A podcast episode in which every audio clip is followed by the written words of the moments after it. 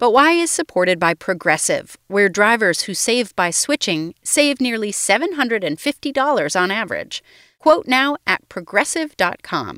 Progressive Casualty Insurance Company and affiliates, national average 12 month savings of $744 by new customers surveyed who saved with Progressive between June 2022 and May 2023. Potential savings may vary.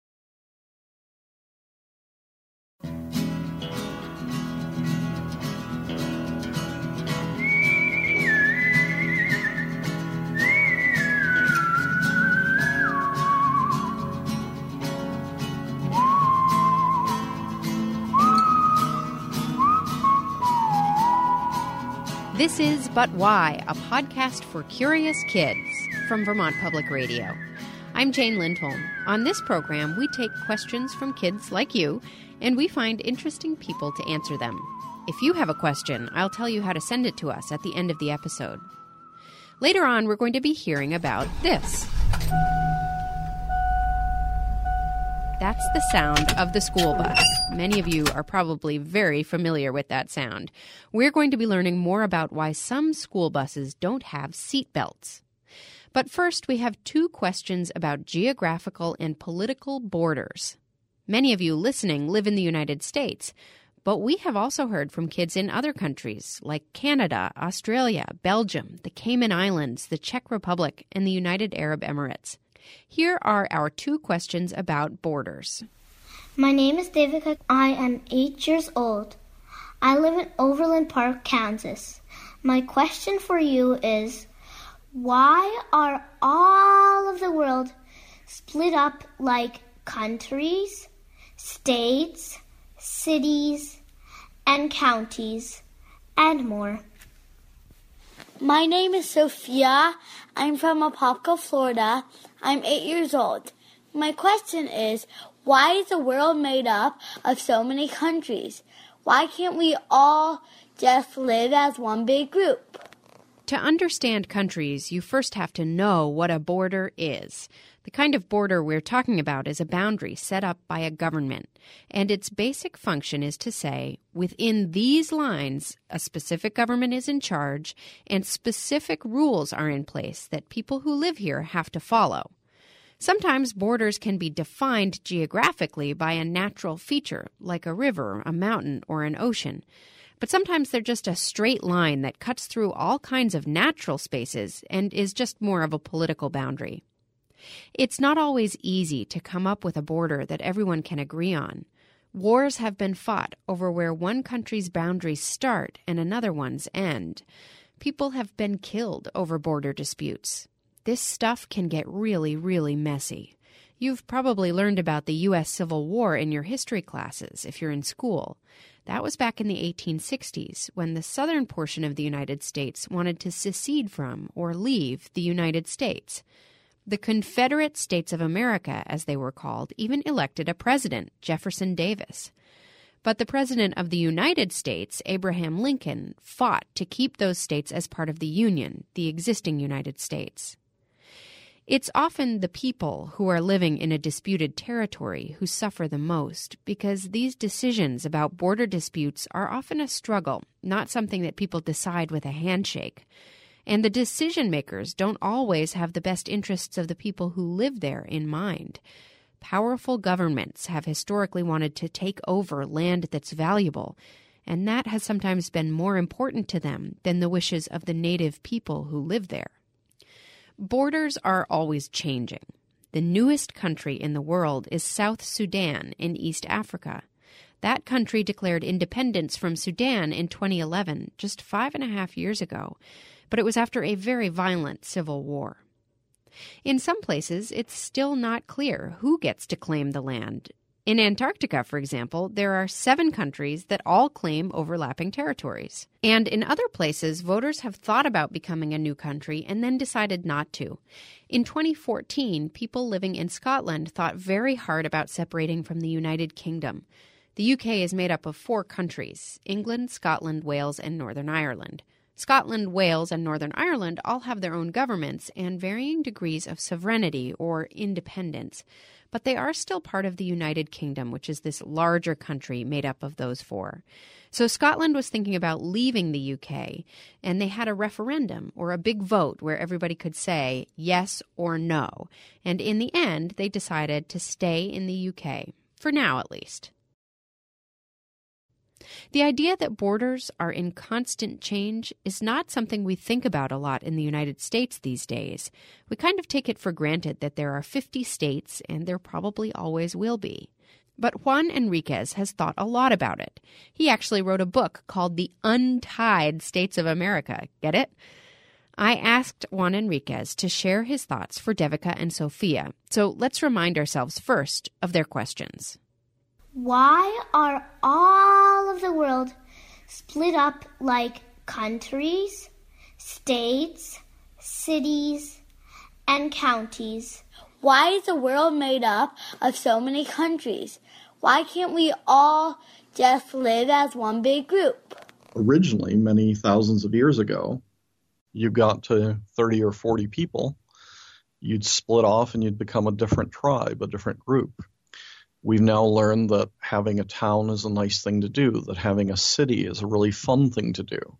When you have thousands or hundreds of thousands or millions of people living together, you get amusement parks and you get zoos and you get restaurants and you get better schools and you get other sports teams to play against.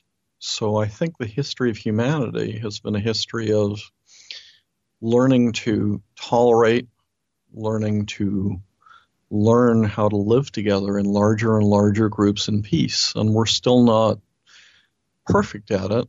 One of the very interesting things that's happened in the last hundred years is we've moved from being a group of or a species that lived mostly in the countryside to being a species that's living about 80% in cities. And as we do that, I think we'll get better at tolerating other countries. We'll get better at living with other people. Uh, and maybe our notion of current countries may start to fade. Why do we need to have country borders to begin with? Because, you know, each country has its own government and its own set of rules. And included in those rules are who is allowed to move into the country and who's not allowed to move in. So, why do we have to have those kinds of boundaries that include some people and exclude others? Countries for a long time concentrated people who had one belief system. So they thought about we are of X religion, or we are of X color, or we are of X beliefs. And one of the things that makes the United States so strong, that has made it such a successful country, even though it's a very young country compared to many others, is that while it does have borders, within those borders, it has gotten more tolerant of people who may think differently, who may look differently, who may um, have a different system that in other places would lead to a border. A lot of the history of humans has been moving from only my family matters to only my tribe matters, to only my town matters, to only my country matters. And, and one of the really nice things about what's happening today, particularly among young people, is there are problems like the environment or education or stopping wars or keeping the planet clean or getting to Mars that require a whole lot more people, and that has to break down some borders. And I think we're we're gradually heading in that direction. You know, I think some of our audience may also be absorbing news in the United States and beyond that's a little bit confusing and complicated, but involves uh, who should be let into various countries. So if you're following the situation with refugees from Syria and you live in Europe, this may be something that you hear a lot about in different countries talking about how many people from Syria we should let in or not. And in the United States, in this recent political election, immigration has been a big topic. And should we tell people who are here uh, without papers that they have to leave, or should we accept people of certain religions? How would you explain to kids? What they're hearing that doesn't sound like what you're saying about more openness, but in fact sounds a little bit like less openness. What seems like a whole lot of hate today, and there is a lot of hate in some places out there today, is something we have to fight against. That doesn't mean that you completely open your borders. That doesn't mean that you let anybody in at this point because you have a series of norms and you have a series of building blocks for a country, a set of common beliefs. You, you probably would not want tens of millions of people who do not believe in democracy or who do not believe in free speech or who do not believe in mm-hmm. education or do, don't believe in allowing people to worship freely. Those people who you do let in you want to make sure they go through an education system and a system that says, look, the way that we live here, starting with which side of the road we drive on, starting with you should get an education, you should be tolerant of other people. Those basic norms are, are important to be able to live together in big groups. And the bigger the group gets, the more important it is to have some shared norms within those freedoms. Many countries do impose those kinds of restrictions on citizenship, and they require a long process for someone to become a citizen. It often involves having to get permission to live in a country other than your own, and this permission comes in the form of a visa. It's sort of a temporary step. For example, my family lives in the United States, but my husband is from Wales. He has a visa that allows him to live and work here but he can't vote because he's not an American citizen. But our two kids are citizens of both the United States and the United Kingdom. Sometimes people are granted the right to move to a new country because the situation in their home country is so bad. You may have been hearing about refugees in the news. It's a very complicated political issue around the world right now, and we're not going to get too far into it in this episode, but you should talk to an adult you trust if you have questions about what you're hearing. In some places, you don't even have to get permission if the country you're from and the country you want to live in have an agreement. That's true for countries in the European Union. Juan Enriquez says this kind of open border concept may be the way of the future. I think borders are getting more and more tenuous, and, and part of the reason why they're doing that is because it it used to be that people didn't travel more than call it 20 or 30 miles from where they lived. It was perfectly normal for people to live and die in the same town and often not see another town. And when you invent the automobile and when airplane travel gets cheap, then one of the things you can do is you can go and see other cities, towns within your country, and even other countries. And the amount of kids who are getting an opportunity to travel um, to see cousins somewhere else, or to see aunts or uncles or friends is increasing, and and travel shows you how interesting it is to to talk to people who can be different from you and who have maybe different looks or different ways of eating or different ways of coloring something or different ways of learning something or different books that they can teach you stuff or like different programs. The other thing that's happened is communication has gotten so cheap. So, but today, probably most of you have or will have in a very short period of time friends on Facebook that are in very different cities and different countries. And maybe you'll see people on Twitter or on Instagram or on a whole series of things, and it, it doesn't cost you anything to communicate with these people. And what that does is it it allows you to have friends that you can ask about living somewhere else. It allows you to communicate with those folks, and then it becomes harder for governments to create a sense of distance, to create a sense of hate between one place and another because you've met the children there. You've you've seen where they go to school. You've seen what they eat, and they aren't the others. They're they're your friends, and that makes a big difference. Coming up, more answers to your questions about countries and borders. But first, a message for the adults who are listening. We have support from Paramount Pictures' new movie, If, in theaters May 17th. This movie introduces audiences of all ages to Bee, a curious young girl with the ability to see everyone's imaginary friends, aka IFs. Get it? Imaginary friends? Bee joins forces with Cal, an adult who can also see ifs, and together they embark on a magical adventure seeking to reconnect forgotten ifs with their long ago kids. Ryan Reynolds brings comedic energy to the film alongside precocious new star Cailey Fleming.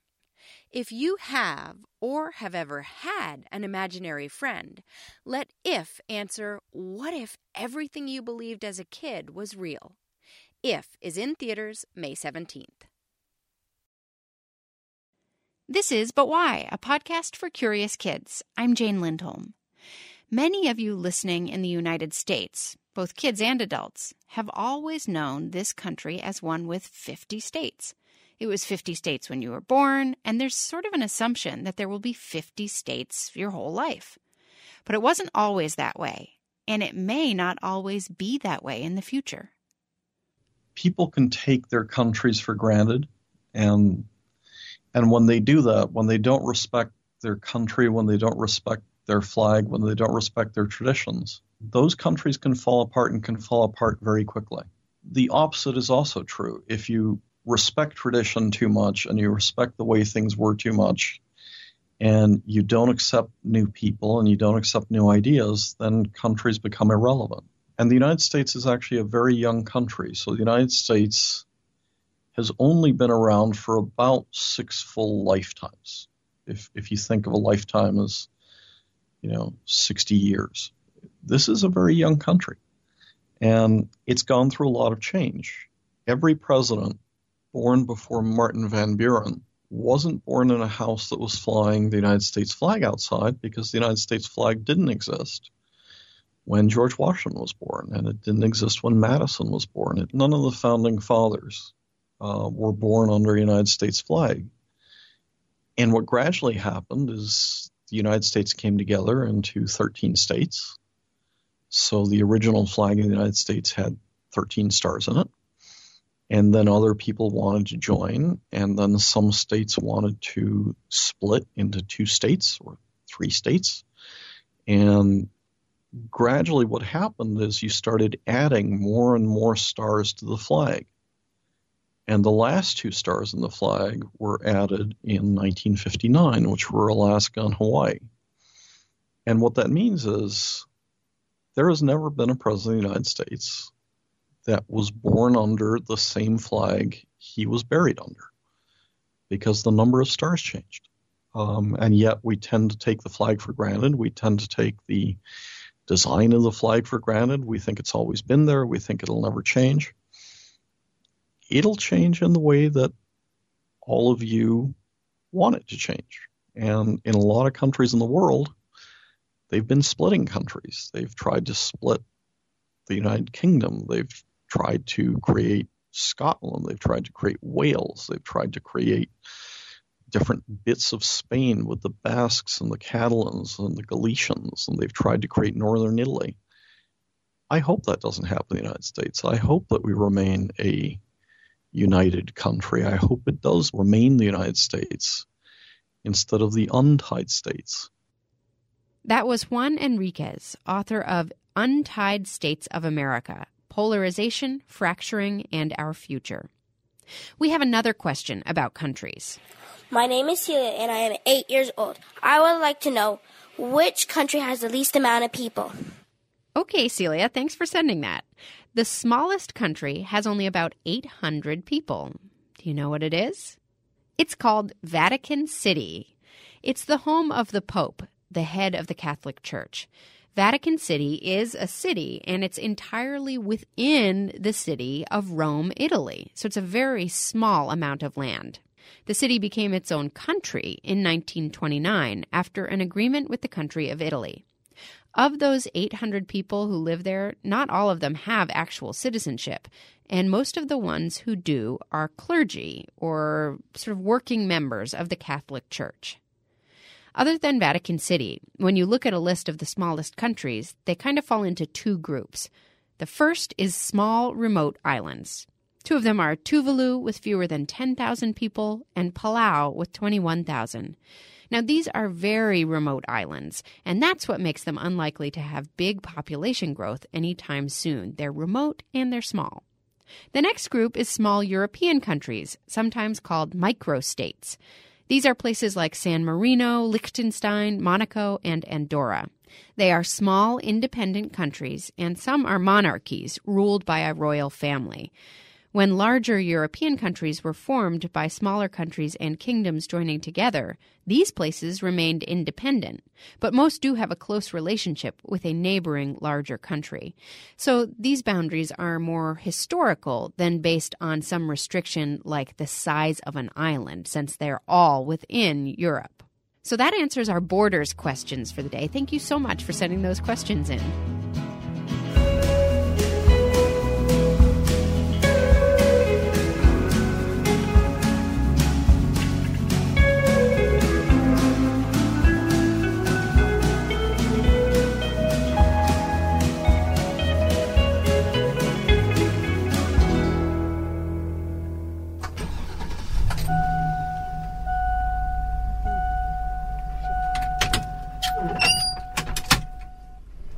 That's a sound you might recognize. It's a school bus starting up and opening the door for riders. Lots of kids, maybe you, get to school by riding the bus. And one of you noticed one big difference between riding the bus and riding in the car. My name is Kayla. I am eight years old and I live in Colchester, Vermont. My question is why don't buses have seat belts? Hello, boys and girls. I'm Dr. Mark Rosekind. I work for a government agency called the National Highway Traffic Safety Administration, or NHTSA for short. Our job is to make sure that every time you and your family is driving or being driven by someone else, that they are doing it as safe as possible. The school bus is by far the safest way for kids to get to and from school. This is due to the engineering that occurs when the buses are built. Notice the high seats when you get in on the bus the next time. These are some of the safety features that keep you safe. In fact, NHTSA wants to make them even safer by eventually adding seatbelts on all school buses. That's right. NHTSA eventually wants all school buses to have seatbelts. But some already do. Some states believe that children are safer with seatbelts on their school buses, so they place them in their school buses. Other states are considering adding seatbelts due to NHTSA's suggestions. If your school bus has seatbelts, make sure you buckle up every trip, every time. If it doesn't, always make sure you are facing forward and sitting properly for the whole ride. All school buses, even the ones without seatbelts, are the safest vehicles for kids to ride to and from school. Even if your bus doesn't have seatbelts, it has many features that make it safe. Buses are very large vehicles. They are bright color, so they stand out more, allowing other vehicles to see them better. If a bus gets in a crash, it will not crumble like a regular car or truck would. This means that the people inside the bus are much safer. Also, the big seats inside the school bus are like big padded walls, which stop children from getting hurt during a crash. Always make sure you are riding in the school bus seated properly. Students should always be facing the front and not sitting sideways. And here are a couple other things you can do to stay safe on the bus. When your school bus approaches, stand at least three giant steps, that's about six feet, away from the curb, and line up away from the street. Wait until the bus stops, the door opens, and the driver says that it's okay to enter or exit the bus. If you have to cross the street in front of the bus, be sure the driver can see you. Never walk behind the bus. If you drop something near the bus, tell the bus driver.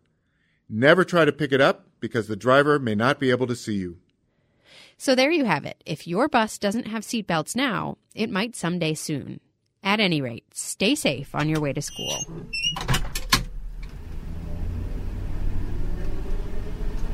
That's it for this episode.